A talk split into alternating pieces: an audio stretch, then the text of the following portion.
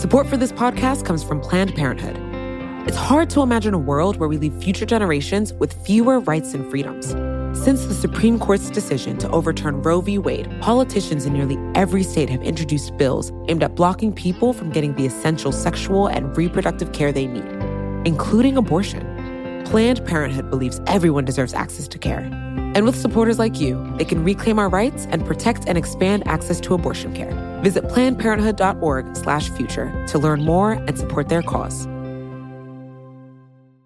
Hi, we're Visible. We're the wireless company with nothing to hide. Seriously. Hidden fees? We don't have them. Annual contracts? Not our thing. Great wireless on just one line? Now that's more like it. Get unlimited 5G data powered by Verizon for just $25 a month. Taxes and fees included. That's right, 25 a month every month.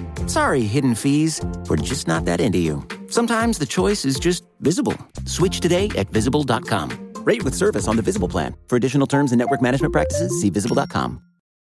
So what's the plan? I'm going to talk about the Yeah, plan. Tell us. Oh, are we podcasting again? Yeah. okay.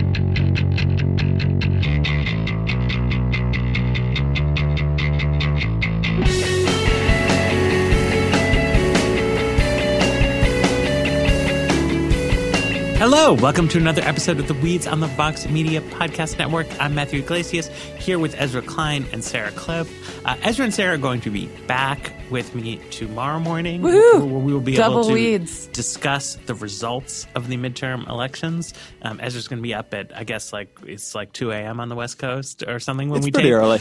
But today we're going to try to do an episode where we we set all this aside and we really go into the weeds on some some unrelated non-election news topics. But I did want to It's not, exercise it's my. not It's an unrelated related. election news topic. Well- it's an it's a it's about how to do elections better. it is not related to this campaign. It's not. It's not on the issues the candidates are talking about. Fair. But I, but I wanted to. I did want to exercise a little uh, host prerogative and make everybody do some election predictions so we can hold ourselves accountable tonight. Um, I think we are going to see modest Democratic Party overperformance relative to the polling average. Democrats look better in the gold standard live caller polls than they do in the robo polls. They looked better in the last minute wave of polls than they had in the polls from a, a week ago. They have been slightly overperforming their polling in special elections. So I think it's going to be like 50 Democratic House seat gains and about even Steven in the Senate on net. That's uh, that's my call. You can hold me to it tomorrow. Sarah, what do you think? What's going to happen? So I will, I'll pick a different thing to predict on. I think we're going to see at least three, maybe all four of the Medicaid expansion ballots passed tonight. Um, so I've been writing a lot about these ballots in Idaho, Nebraska, Utah, and Montana. And three of those would expand Medicaid in the first time, and one of those, Montana, would continue funding the Medicaid expansion, which is currently set to sunset in um, 2019. I think it's a really interesting test of whether red states are ready to embrace this really key part of the Affordable Care Act that could really have like a huge effect for about um, I think it's about 300,000 low income Americans would gain coverage if they all pass. And kind of looking at the polling, looking at how people feel about Medicaid expansion, the role that it played in the ACA debate and its staying power. I'm pretty bullish it's going to pass in Idaho, Nebraska, and Utah. Weirdly, I think the place where it's actually um, it has its worst odds is in Montana, where the expansion already exists, which is because the tobacco industry has poured millions of dollars into opposing the um, the ballot initiative to expand Medicaid there because the state wants to fund Medicaid expansion with a slightly higher cigarette tax. So that's what I'll predict in, and we'll see tomorrow if I'm right. Nice. So my predictions won't be that interesting because I basically agree with Matt's predictions. Um, I, as a rule, try not to predict elections because I have no reason to think I'm more correct than pollsters. So, in general, I think what the forecasts say will happen is likely to happen. If I had to guess in the direction things are going to be off, I would guess in the direction towards the party with more enthusiasm, which is the Democrats. That's generally what happens. You know, if I had to go with it, I'd say modest Democratic overperformance, if anything, but but who knows? Um, and I, I do think it's possible. I think it is quite possible Democrats lose seats in the Senate. I just don't know how to think about, say, like the Michigan race and a couple of the others. The only thing I will offer as a prediction is if we end up in a situation tomorrow or whenever we find out the final results where Democrats, you know, held or lost a seat or two in the Senate and they won the House by plus five or plus six in the vote, but did not actually win the House because of the way gerrymandering worked out, because of the way geography had worked out. And so we begin 2019 with Democrats out of power in the House despite winning more votes there, out of power in the Senate despite winning more votes there, out of power in the White House despite winning more votes there. This is something I've been following for a bit, but I think you're going to see the party really turning on the political system. You're going to have the Democrats become an anti-system party, and the the main point of the Democratic Party will be to begin rewriting rules so competition is fairer in its direction or what it perceives as fairer in its direction. And so I think that's actually an interesting downside. I don't want to call it risk of that because I think it's correct. I think that the system has become a little bit dangerously unsmall d democratic. But I think that the consequences of Democrats winning the House vote, but not the House, will be more severe and long lasting than I think people are prepared for. I don't think it will just be taken, particularly on the left, as a sign of Democratic underperformance. I think it'll be taken as a sign that elections are now rigged enough against Democrats that the main point of the Democratic Party has to be unrigging them. Nice. Okay. Check in tomorrow. Good. We will see what happens. Um, we're going to take just an, an, early break here for the sake of the structure of the show, and then we're going to. Could I add one thing to that? Yes. Would that be okay? Um, We're not going to because I did a, I did a, a podcast with Jane. Um, it relates to what I just said. I did a podcast with Jane a couple weeks ago where we talked about the ways in which elections are being rigged, and you know we are talking a little bit about hacking and things like that. We were also talking about voter suppression and other things. And one thing we didn't note in there, which I did think was interesting, um, and I should have known it because Tara Golshan and others have written about it at Vox, but is that the first piece of legislation Democrats have promised to pass if they win back um, the House or the Senate or both is a big bill with sort of pro against small d democratic reforms, automatic voter registration, things like that, um, which I think is interesting. It, it speaks a little bit to the way the party is beginning to focus on this question of making voting easier and more possible for people as a core issue, not just of fairness, but of its own survival. So if they win, you're going to see some action on that. And if they lose, I think the pressure on that is going to become much more almost violent. But but I just wanted to note that because that was an, an omission from that past episode. There we go. Good. Okay. So let's take a quick break, and then we're going to hear about Seattle's plan to save democracy. Support for the Weeds comes from Not Another Politics podcast from the Harris School of Public Policy. With the constant news cycle, there's a lot of noise out there. Opinions are plastered all over social media, pundits are throwing out hot takes without any sort of context, and it's only getting worse as we dive farther into election season. We know that if you're listening to us at The Weeds, you're looking to cut through all this. And if you like this show, you might like Not Another Politics podcast. Not Another Politics podcast is produced by the University of Chicago Harris School of Public Policy. They want to take a research and data approach to analyzing hot button issues and offer perspectives that go beyond the headlines. They cover a wide variety of topics in their episodes, but a few recent episodes that you can listen to include a deep dive into why women are underrepresented in US politics or whether or not we can believe political surveys. You can listen and subscribe today at harris.uchicago.edu slash NAP. That's N-A-P-P.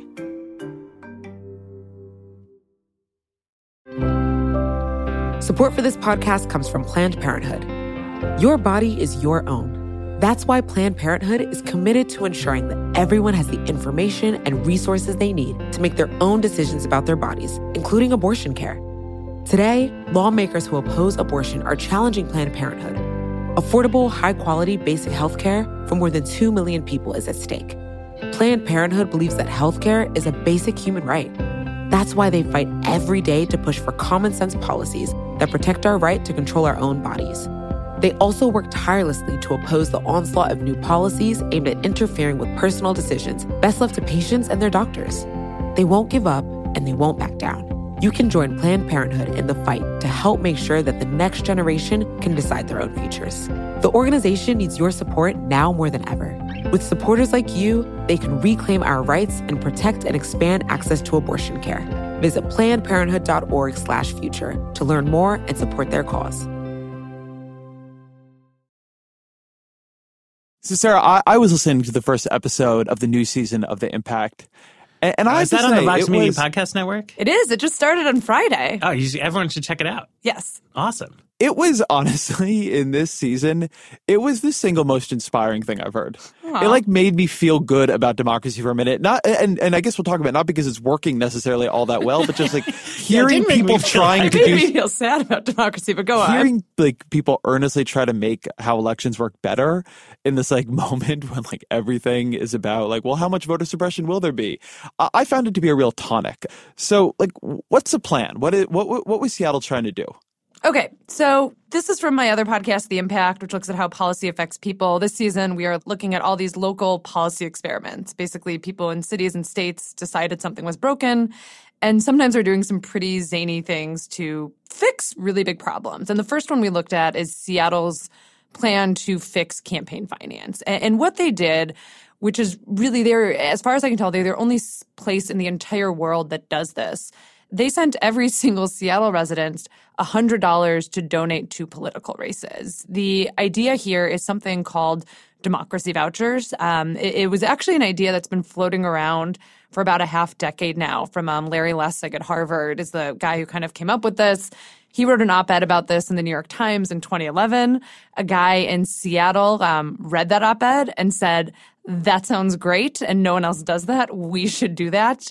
So Seattle is the rare place that's liberal enough where they passed a ballot initiative in 2015 to raise their own property taxes in order to send everybody these things called democracy vouchers, which are these hundred dollar. Um, they almost look like checks. You write the candidate's name in, you sign it over to, to the candidate. And the idea is right now we can't take big money out of politics. Um, a, lot of that is kind of off the table due to the Citizens United decision. What Seattle decided to do was swamp their elections with small money. That if they can't get big money out of there, make big money matter less by making small money matter a lot more. It's super different from anything that is out there. Like, I, I, well, where do you guys want to go now? Because we can talk about what happened, how it worked. Um, there's a lot going on. Let's talk a little bit just about the background context here because I think it's important for understanding why they decided what they did. So, like going back in a bunch of Supreme Court uh, rulings, Buckley v. Valeo, but more recently Citizens United and the constellation of rulings around Citizens United, the Supreme Court has held that money in politics is speech, and you can't regulate speech except in pretty extreme circumstances. And so, the idea that you could just limit how much money is spent in politics has basically become a non-starter in the absence of either a constitutional amendment or a very different composition on the Supreme Court. And so I think a good place to start with is like why is that a problem? Um, one of the interesting things about the Seattle argument is that they come at this and what is the problem you're actually trying to fix from a direction that I think people don't always think about.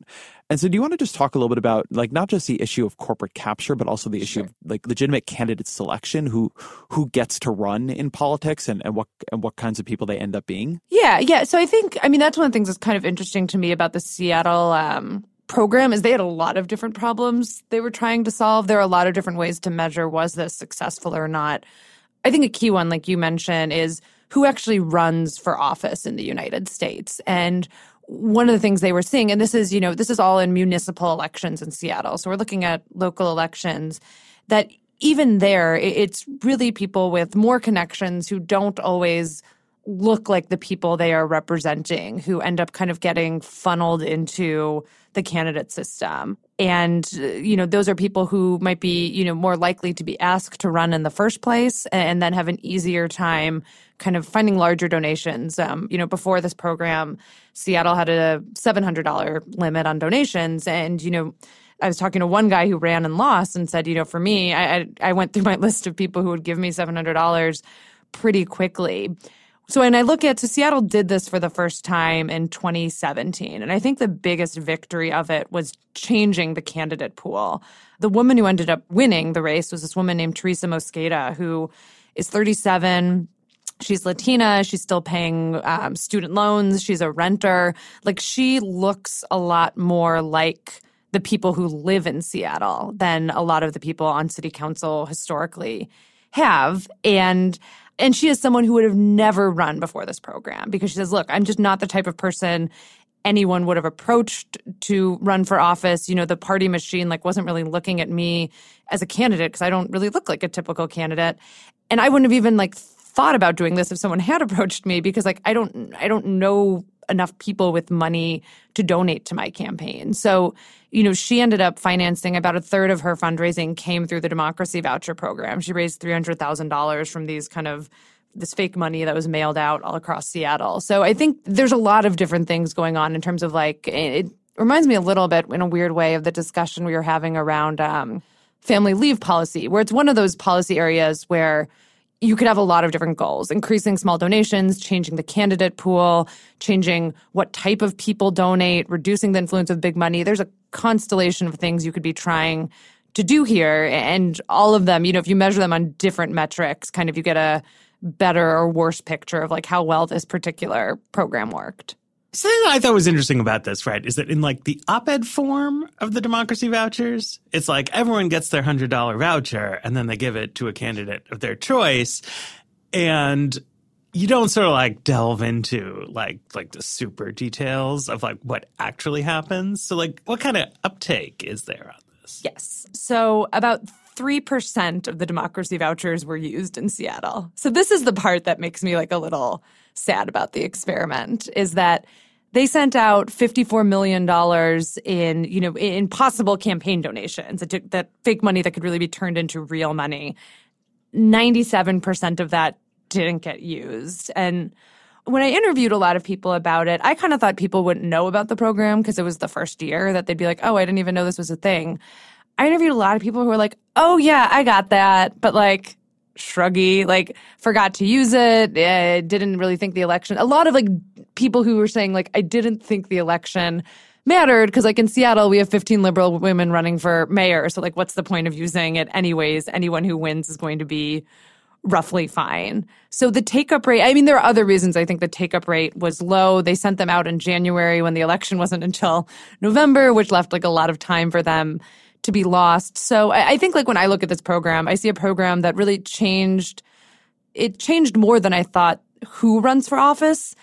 It didn't lead to like everyone suddenly becoming a donor in, in the way politics. But I, but I mean Seattle. to be to be more optimistic about it, right? It's just like some real change happened. Yes. Even though the program like didn't actually generate as many small dollar donations as you might have thought. Mm-hmm. So it it does suggest that like look, you could instead of scrapping this, like you could tweak it, right? Yes. Like like maybe instead of sending paper checks to people, So there should be they're like switching to an electronic or an, or an system. they're going to mail them out a little later next year. Yes, there are logistical and also like if you were do. originally thinking about the budget for this and someone was like let's give everyone a $2000 voucher and then you add it up and you're like that'd cost way too much money so you cut it down to a 100 but it turns out only 3% of people use it so maybe you could afford to make them $500. Well, no, so yeah, some of the interesting math going on here is they only raised 3 million in property taxes. So the program working specifically relies on a lot of people not they're a little like not using their vouchers. They're actually a little concerned about the upcoming mayor's election in a few years that people might outspend the funding of the Ah. program, but that's actually like a feature, not a bug. I, I want to put a pin in the the funding of the program because we could fund programs like this more if we cared more about elections or campaign finance, and, and that we choose to not is like a that's like a will problem, not a technical problem.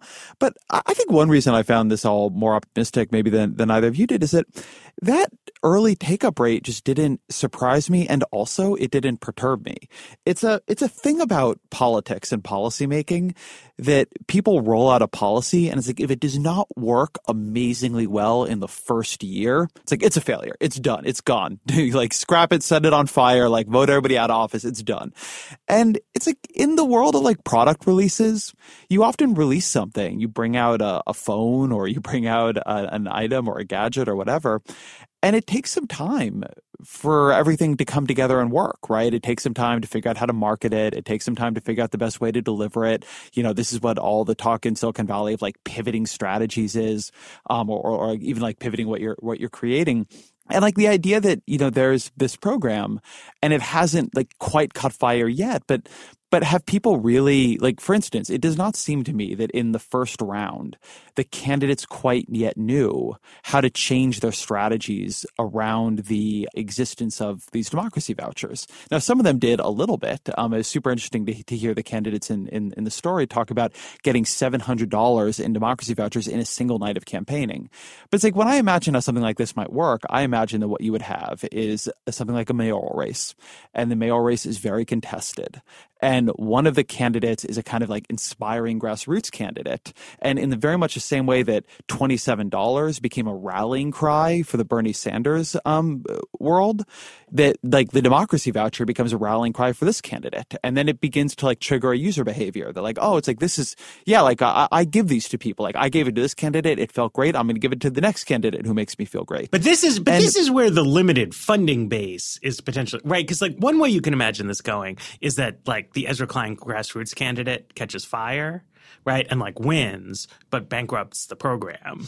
And then two years later, right, like Jeff Bezos spends 0.0000001% of his money just like bury the incumbent mayor in ads with the slogan like, we're going to stop putting this huge property tax burden on you for this clean election scheme. And then like they pass some law that like, yes, it scraps this little thing, but it also gives like a return to him that's like eight bajillion times bigger than what he himself did. But, and but like, this gets to this bigger point in American politics right now. And, and it's like, we have to decide if we care about elections, if we care about right. campaign finance reform. I mean, like democracy vouchers are one version of this. Small donor matching is another, where mm-hmm. you take, say, donations up to fifty or up to two hundred and fifty dollars, and you uh, match them up to five times or up to nine times, so that small donors immediately become more like large donors or large-ish donors. So it's easier to put that together. Like these numbers aren't that big. Like you'll sometimes hear folks who are not worried about money in politics when, you know, folks say, oh, this election is going to cost a billion or four billion dollars. They'll say, mm-hmm. yeah, like, that's less than we spend advertising toothpaste in America. Right. And isn't this more important than toothpaste in America? And like it is. It is more important than toothpaste in America. Well, toothpaste is very important, but it's more important than marketing toothpaste in America. But the, the problem here, like in my view, is like I talk to people a lot about running for office, not like in an advice way, just like it comes up, you know, like people are thinking thinking people I know think right. about running for office or they talk about it sort of casually. And like almost every single one of them, the reason they don't is they say, I just don't want to call people up and ask them for money. Like, I, I would like to do this, but like, I don't want to call people up and ask them for money. And it's like, we can make a choice in this country that the only people who run for office are rich people or people who know a lot of rich people or we can decide we want this to open up more. Nick Carnes is a political scientist who studies this, and we, we ran a great piece on Vox using some of his research. About 50%, a little bit more than 50% of the country works in sort of what we like define as working class jobs, sort of more blue collar jobs. Less than a tenth of elected officials come from those jobs. So it's right. like we have like 50 some percent of the country um, who works in these jobs. It's like a, a, part of the country that we venerate in American politics, but it is like none of them, no, like to a first approximation, just about no one from that world is able to run for office. Now, there are exceptions. Um, Ocasio Cortez is one. I mean, there, there are others too, but it's a very, very, very small number. And it's in large part because of this, like, this filtering mechanism of, of money in politics. It's just like if you don't know rich people and you don't like asking people for money, like, you don't want to do this job. And so we're warping who goes into politics. And yeah, I, I, like, I, agree, I agree like, with you. all you could just change this. It's I've, not that much money. Like for the, the, the that's what the toothpaste thing actually says from the other direction we could just raise this money. It's not a huge deal. But right, but like what would cost no money would be to regulate the campaign finance system.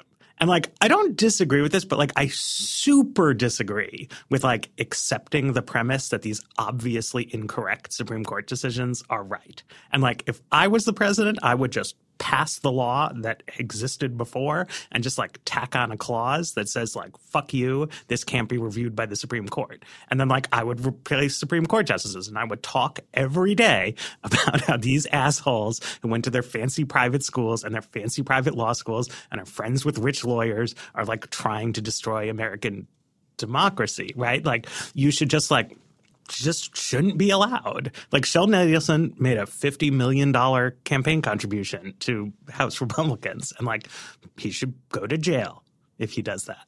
Right. I mean, but at the same time, we're talking about like if this is standing, like if this is the world we live in, like what can be done. I mean, I've spent a lot of time thinking about these democracy vouchers since, you know, I went out to Seattle for this in February. So I've been working on this story for a while. And I would say if you're finding this discussion interesting, I would highly recommend going back and listening to the impact episode, which covers a lot of this ground. It'll make, you know, all this make a little more sense. So I've kind of thought about like, would I vote for a ballot on democracy vouchers knowing what I know now? And I, I think the answer for me is yes. Uh, you know, I was dismayed by the participation rates, but um, you know, I, I agree with what you're saying, Ezra, about this kind of the key thing here being the widening of the candidate pool. The thing that would really give me pause, though, you know, I, I would be like a kind of a torn supporter, is that it is true that this money comes from somewhere. And one of the features of this program is it has incredibly high administrative costs. So Seattle sent about a million dollars out in democracy vouchers to candidates. They spent a million dollars on administrative costs on top of that. So that is all the money spent printing and mailing the ballots, the ads to make sure people know about them, the office space, the people who run the program it works out to roughly 50% of the budget for the program going to administrative costs. And that might go down a little bit when they switch to an electronic system, but first they have to build the electronic system and that costs even more money.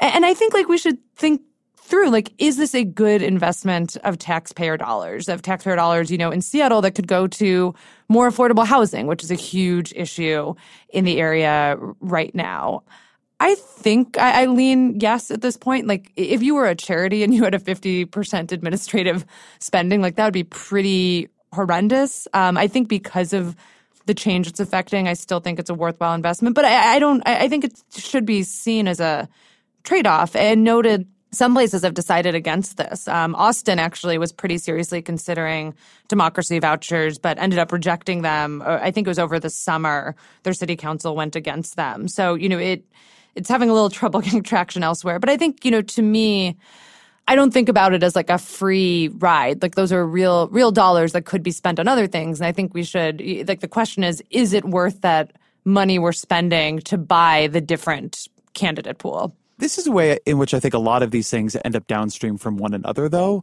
And then you get into this this situation where it's like like crabs fighting at the bottom of the barrel, where okay, like the state of Washington doesn't have an income tax. Like it does not have a state income tax. And like there is like it's a, it's constitutionally thus. Um, but you could change the Constitution. There's arguments that you could create a capital gains tax.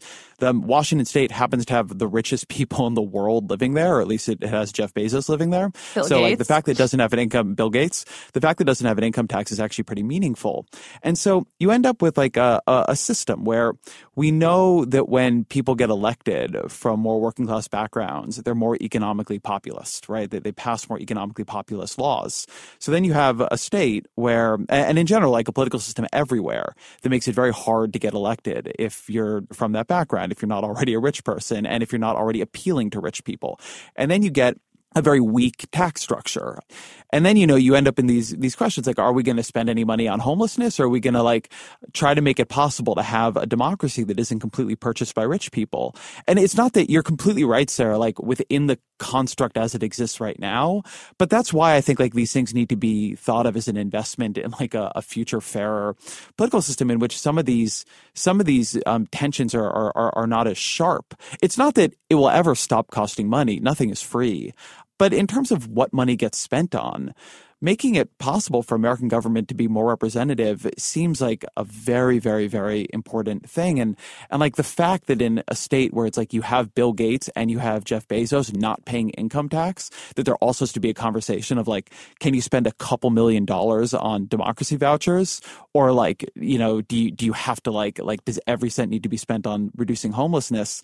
It's like very much the right question for a mayor, but it's like it's a question that ends up being in a weird way like downstream from do you do things like democracy vouchers now? So in 30 years people aren't making that same decision. Something that that i think people should consider pursuing here right is that the city of seattle like all cities in america has a franchise agreement with cable television operators. Because to provide cable television you need either access to publicly owned utility poles uh, or else uh, underground. I, I, don't actually know if they have utility poles or they're underground in Seattle. I've never been there. But at any rate, like all cities reach franchise You've Never been to Seattle?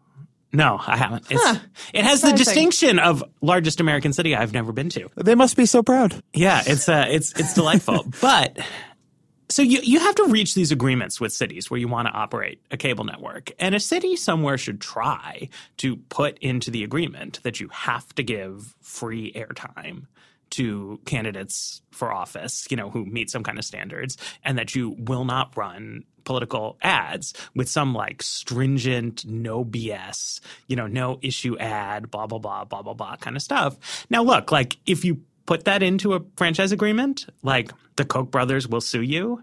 And as long as John Roberts is the decisive fifth vote on the Supreme Court, like he will probably throw your rules out at some point. Um, but like, there's no safeguard. Like, I, I do think like all laws that have any merit will probably be thrown out by this current Supreme Court. But like, you have to keep pushing on it. I think like I don't. I- I don't disagree with what Ezra was saying about the importance of this, but like the reason the crabs are clawing at the bottom of the barrel is that the Supreme Court just got a series of obviously crazy decisions that like should be laughed at and screamed about and like the institution should be burned to the ground before we accept it. And I don't like to see public officials do anything that accords any legitimacy at all to this body of jurisprudence. Like I'm fine attaching democracy vouchers as like a subclause to a law that also makes it illegal for rich people to buy elections.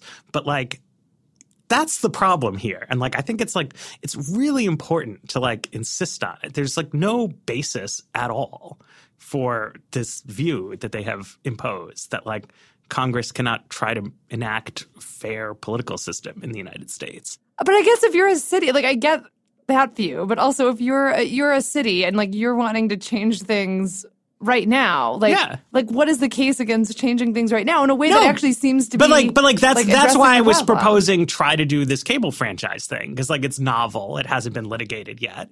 I, I guess the landscape that I see right? So like Larry Lessig is a law school professor and like God bless him but like law school professors are terrible right? And like when terrible people on the Supreme Court do something terrible to try to advance their terrible idea what they tend to do is like go back to the drawing board and be like if I accept the good faith of these people how can I accomplish this through some legal means? Which like good for him. I enjoy his books. He makes some good podcasts. Um but like his better point is that like the insane level of corruption in the American political system is bad right? And gonna- like you got to just fight back against it like on all the channels all the time I, I, I'm going to go with two, I think, not that hot takes here of saying that I think some law school professors are actually not terrible. Um, but, but also, I sort of want to put to the side the question of, because I think it's sort of another episode of whether or not the correct political strategy from here on out is to try to like invalidate the Supreme Court and like revisit judicial review. I both like don't actually agree with that. Although I will note to my earlier point about predicting um, a legitimacy crisis growing on the left, like I think this is sort of what I'm talking about. But I do not think there's reason to believe that all kinds of campaign finance reform, particularly um, matching things like this, particularly things at the state level like this, will be thrown out. There's been a lot of different kind of matching programs over the years. They've done fine, you know, and I think that within the idea of it being um, speech, it would probably be fine. And democracy vouchers at the city level, like I don't, I don't see a reason to believe and- like that will yeah, fail. they- and then it will, and then it could, then it could ladder up. And the more you get these into highly competitive races, things like, like imagine if you had democracy vouchers in Florida or in Georgia right now in the governor's race. Like imagine how many of those would actually be being used. That's a little bit like where I see this going. Like local politics always has a problem of low information and low turnout. So the idea that like not that many of these were used when they came in the mail, uh, like Sarah in your episode, like the candidate who wins using these initially throws hers out, which I think is like a great, um, is like a great little detail there. But if you had these, you know, around for a bit and then they are able to be catalyzed in an election where people are super activated like i think they could really matter. And like i don't think they would get thrown out. Like i think it's a i think it's a really like valuable approach to this that like both people shouldn't get discouraged by the fact that like you need to like tweak and twist it to make it work, or that like there needs to be some money behind it because the money I believe is worth spending. I do not see reason to believe it will be thrown out um, judicially. I don't, don't think this is any any way like a DOA policy. Right. No, I mean the way it was actually written like very much to survive. So one of the things they can't actually do is force candidates to take the democracy vouchers. They have to opt into the system, and there are significant incentives to do so, in that you get access to all these vouchers, um, but you have to accept a slightly lower limit on your other contributions. So it was written specifically in a way to survive, um, you know, any kind of judicial challenges. And I think it faced a few that weren't that were thrown out pretty quickly.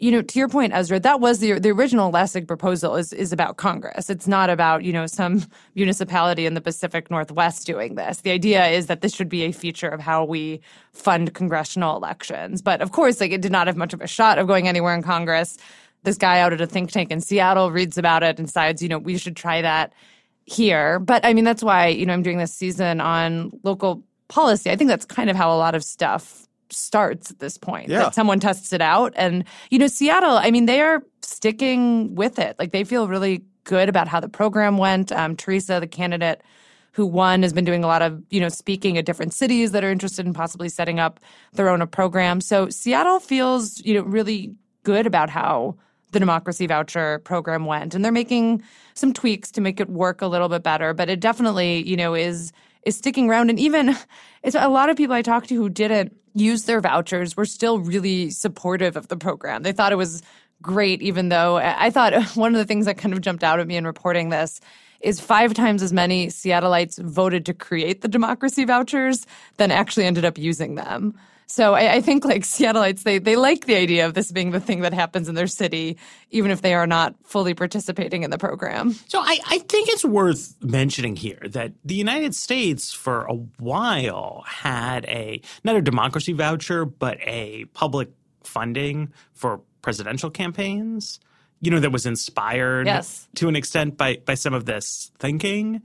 But the way that wound up collapsing was that it was like the Seattle system, right? right? So it was opt in, right? So it was you could get the public matching funds, but you had to abide by spending limits. And this was because Congress, responding to the Supreme Court, had said that Congress cannot set rules for how elections are conducted that prevent rich people from buying the election. So they created this complicated opt-in workaround. And for a while, it worked really well, right? And so presidential candidates found the carrot of those matching funds really attractive.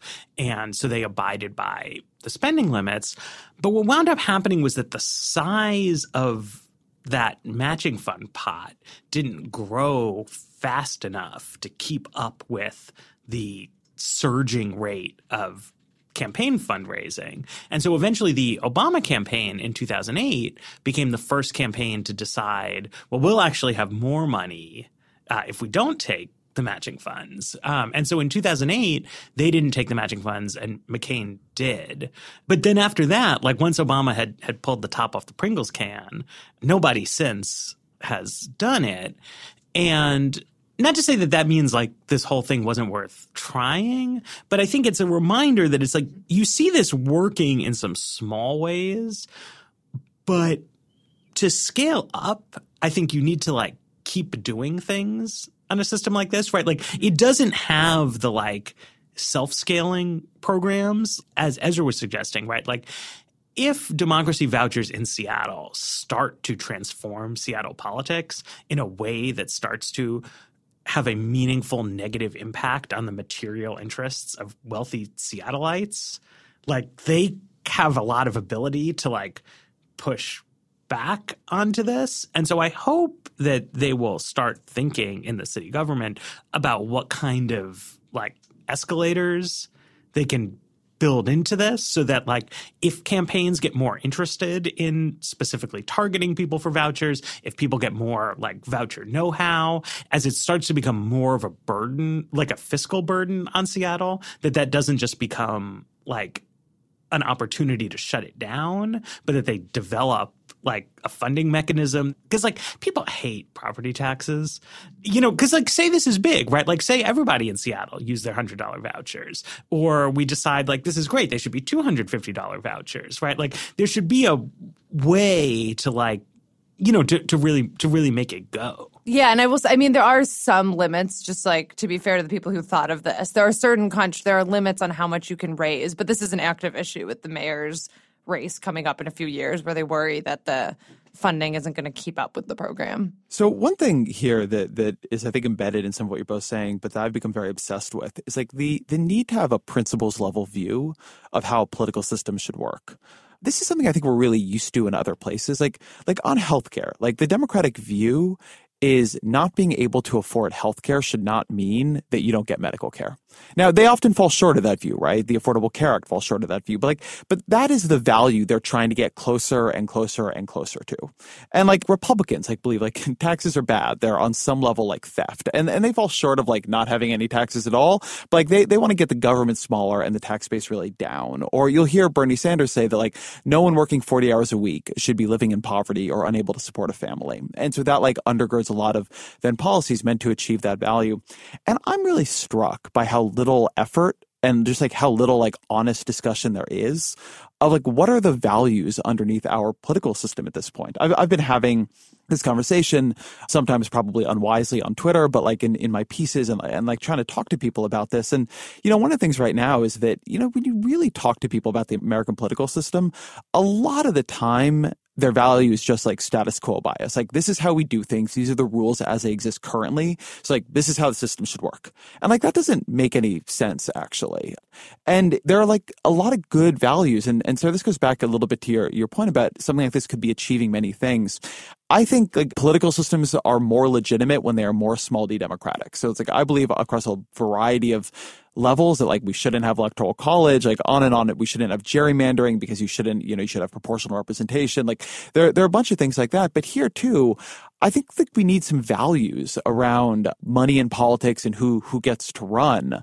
And that's a conversation that is mostly just had in a realm of pure power but that I think Democrats need to decide what they really believe. And on some level, like I think Republicans I think they've sort of decided that the system as it stands helps them, so they believe that it should be maintained. But it would just be good to have a more ongoing conversation about this.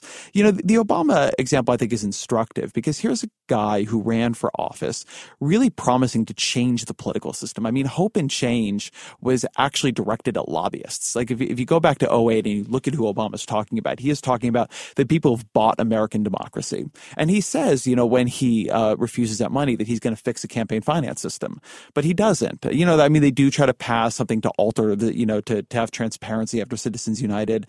But Obama comes in and, you know, you can understand this decision. There's a massive economic crisis ongoing and, you know, 30 million Americans or whatever it was without health care and, and, and all these other things that are very pressing. But amidst the things he does prioritize, what he does not prioritize is systemic change.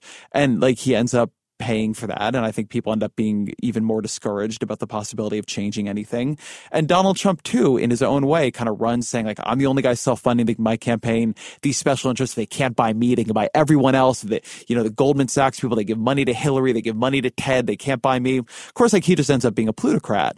But there is like a lot of, I think, desire in the country for this system to work more fairly. And I do think it's something that like people need to begin building a, a, a case around, like building an argument for, and then prioritizing. And, and this is why I keep trying to make this point about other things being downstream, because I think there's always this feeling that like people get into power and it's like you can't look at the political system first because, I mean, people don't have healthcare right now. Like the tax system needs to be changed right now. But if you don't at some point prioritize this over the other things, the other things are going to be in worse shape forever. And like that feels to me like where we are.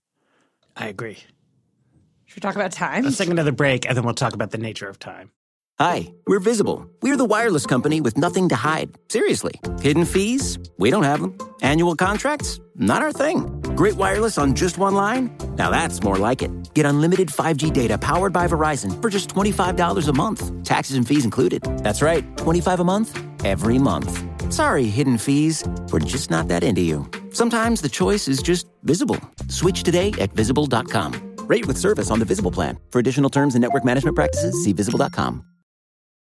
So we're going to talk about Matt's second favorite um, politically motivated time issue. Daylight savings time. So we found a fantastic working paper um, called Does Daylight Savings Time Save Energy?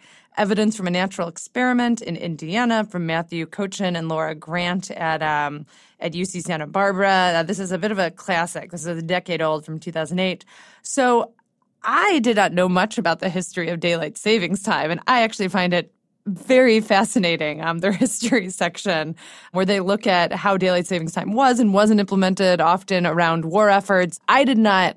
Maybe I was. I'm just especially naive. I did not realize daylight savings time is supposed to be an energy saving mechanism. I thought it was something that was supposed to make just life a little more pleasant by having more daylight hours. But it turns out that um, the Uniform Time Act of 1966 was the first federal daylight savings time law, and it was actually you know, one of the things when they were debating this law, it was really about a energy savings. Um, the Congress actually had some analysis forecasting that each additional day of daylight savings time would save the equivalent of 100,000 barrels of oil per day.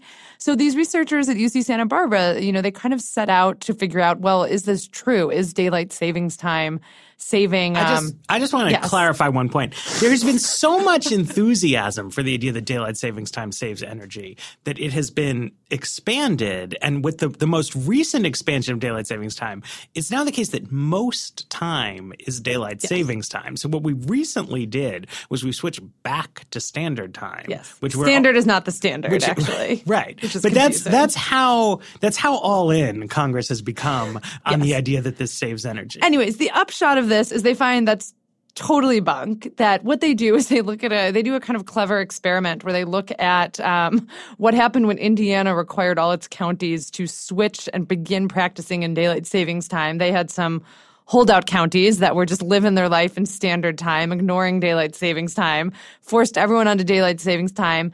And they actually find that daylight savings time results in a 1% overall increase in electricity demand. Um, it's not constant throughout the year. Actually, right around the time of the switch, you see even higher increases from 2 to nearly 4%. What they find is it is true people are using less light um, thanks to daylight savings time, which apparently um, was Ben Franklin's original case for daylight savings time. But they find that the increase in what people use on heating and cooling is so much higher that it swamps that um, reduction in light use they, they find that daylight savings time it costs indiana households an average of $3 a year in increased electricity bills which aggregates to approximately $9 million over the entire state see ben So- franklin didn't think about the air conditioners he did not think about the air conditioners, given that they weren't invented. So, you know, I have some personal gripes with daylight savings time, given that I now have a baby who does not understand it. But I mean, this it feels like a pretty striking case against against daylight savings time and this kind of like cockamamie switch we do each year um, between these two different time zones that we're we're all living in. Can I ask a maybe dumb question? I had Yeah. always been told that daylight savings time was about farmers So and like aligning schedules such that farmers could do their work better in the light. So I had this vague notion as well, and this working paper totally disabused me of this notion. Note, for example, that the big daylight savings time holdouts were rural counties in Indiana. right? It wasn't. It wasn't like New York Those was blowing like my screw mind." these farmers. It was the farmers who didn't want to. Yes, do it. I found actually the like lit review section of this shockingly interesting. That a lot, it really was, as Matt's saying, all about electricity savings. That you actually see the country. I had no idea about this, but during like World War II, um, during World War One, you see a permanent switch to daylight savings time. I think in one case for 15 months, all because it is supposed to save energy. Germany is actually the first place that ever did daylight savings time, also in an effort to save energy. I, I had no It's idea. a German plot for world domination. I had no idea how tethered to energy this is. And then you have, you know, these two researchers from California, which has like fantastic weather and, you know, isn't really as worried about these things, come along and study Indiana to show that, you know, it actually isn't doing the thing we think it's doing. Although this should be said, there's a lot of weird daylight savings time studies, right? So Yes. Jennifer Doleac and Nicholas Sanders found in 2015 that daylight savings time reduces crime through the sort of hilarious mechanism that like people just go home earlier. um, and apparently criminals are not that committed to their crimes. But then there's other research from the health space that finds um, the switch in the spring when you lose an hour of sleep actually has some pretty negative health outcomes. Like you actually see more heart attacks. You see people getting into more traffic accidents, you know, uh, likely attributed to the lack of sleep. So there's a whole lot going on with daylight savings time. I mostly have a like a parent focused view, which is that this is inconvenient for parents of babies and it's incredibly confusing Agree. to toddlers. I was like trying to tell Jose, I was like, well, you see, what happened is we changed the clocks. He's like, why did you change the clocks? like, man, I don't want to get into it. Um, I have never had a strong opinion about daylight savings time until I had a kid. And I can't even like explain to Max that the clocks are changing because he does not understand words at this point in his life and was up at five in the morning demanding breakfast. And uh, I did not have a strong argument again for why the clocks were changed. But it really, it feels, you know, after reading this paper, like a relic of how we've practiced policy in the past with less information. And now we have this information that suggests that daylight savings time is not – doing the thing we hoped it would do because air conditioners have been invented and the you know the energy demands of heating and cooling a house are actually quite significant but it feels like there's also a lot of status quo bias. You know, I, I, don't hear among the many issues, you know, we've been talking about that there is a strong movement. You know, there's a much stronger movement, I feel like, to eliminate pennies or switch to the metric system than there is anyone kind of advocating for moving away from daylight savings. Who is the pro daylight savings time lobby that keeps this going? I mean, like when I think about Congress, if you tell me that you know, oh, there's this policy that one, people don't like, but also it means that we burn less oil. Like, how is Congress going to react to that? I would say they're going to react poorly to that policy. They love burning oil and um, they like doing things that are popular sometimes. So, like, I, I feel like the political, like the political economy of daylight savings time is increasingly opaque to me. I mean, why, what, why do we have, why is it expanding? Like, uh, we keep saying like, oh, it's because of the energy thing, but like, have you noticed that the U.S. Congress loves saving energy? Because I have not. Yeah, so I don't know much about the most recent expansion of daylight savings time. Well, so, okay, there's an article in Quartz which suggests that one of the initial impetuses for this was that um, golf companies and companies involved in the uh, barbecue and grilling industries were proponents in the 80, for the, for the 80s expansion of daylight savings time. I mean, to be clear, as Sarah said, war is different, right? You know, like, like Ezra, you were saying, right? Like, like, why would you do something that's like moderately unpopular, uh, but also bad for oil companies because there's like a technocratic analysis that it would save oil? And like the answer is we do things like that in major national security emergencies, and that is the the origin of it. Um, apparently, there was this expansion in in the 80s under the Reagan administration that was pushed by leisure industries that wanted to extend summer grilling season. Um, I do not know what the most recent expansion was driven by. I mean, I know Barney Frank was a proponent of it as a individual member of Congress.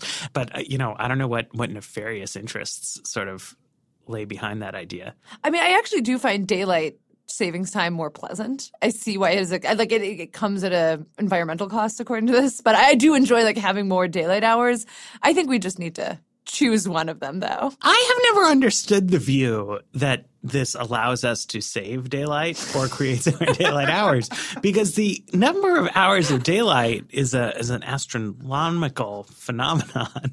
And i'm just always a little bit puzzled by the whole thing. Like we could if people choose to adjust their daily routines in response to the waxing and waning of the daylight that seems unobjectionable to me. I actually sometimes have changed up like what time i wake up over the course of my life, right? Like right now, my alarm's at 620, but like that is not how it has always been. And it, it seems to me that a, a, libertarian view on time, you know, could, could be manageable. And I have in fact advocated in a Vox.com article and video that we not have time zones at all and that we just let people set their schedules. Oh man. History of time Can't- zones. we can't that's get into that too. that big of an idea here at the end of the show, but I like this idea. Um, a libertarian take on time. The Weeds endorses it. Yeah. I mean, the point of time zones, to be clear, was to reduce the number of times. It's not that like when they created the 24 time zones, it's that each town used to have its own like noon pegged little time. And that didn't work for For railroad trains. scheduling. Yeah. I learned this from Matt Yglesias' video. Exactly. Vox. So it's like we just kind of further consolidate for the jet era. All right. One time zone. One standard One time time, zone to roll them them all. all. Weeds time. Weeds time. it all centers around 10 o'clock on Tuesdays when we tape. Exactly. It's gonna be it's gonna be amazing.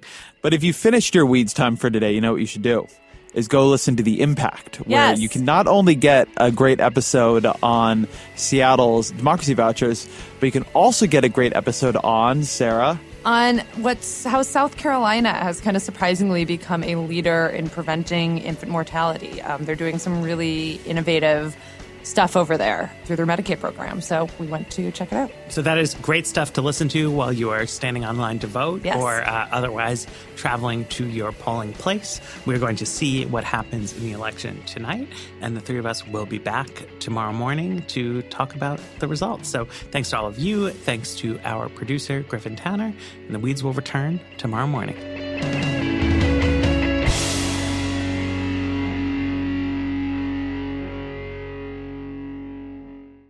Hi, we're Visible. We're the wireless company with nothing to hide. Seriously. Hidden fees? We don't have them. Annual contracts? Not our thing. Great wireless on just one line? Now that's more like it. Get unlimited 5G data powered by Verizon for just $25 a month. Taxes and fees included. That's right, 25 a month every month. Sorry, hidden fees. We're just not that into you. Sometimes the choice is just visible. Switch today at visible.com. Rate with service on the Visible plan. For additional terms and network management practices, see visible.com.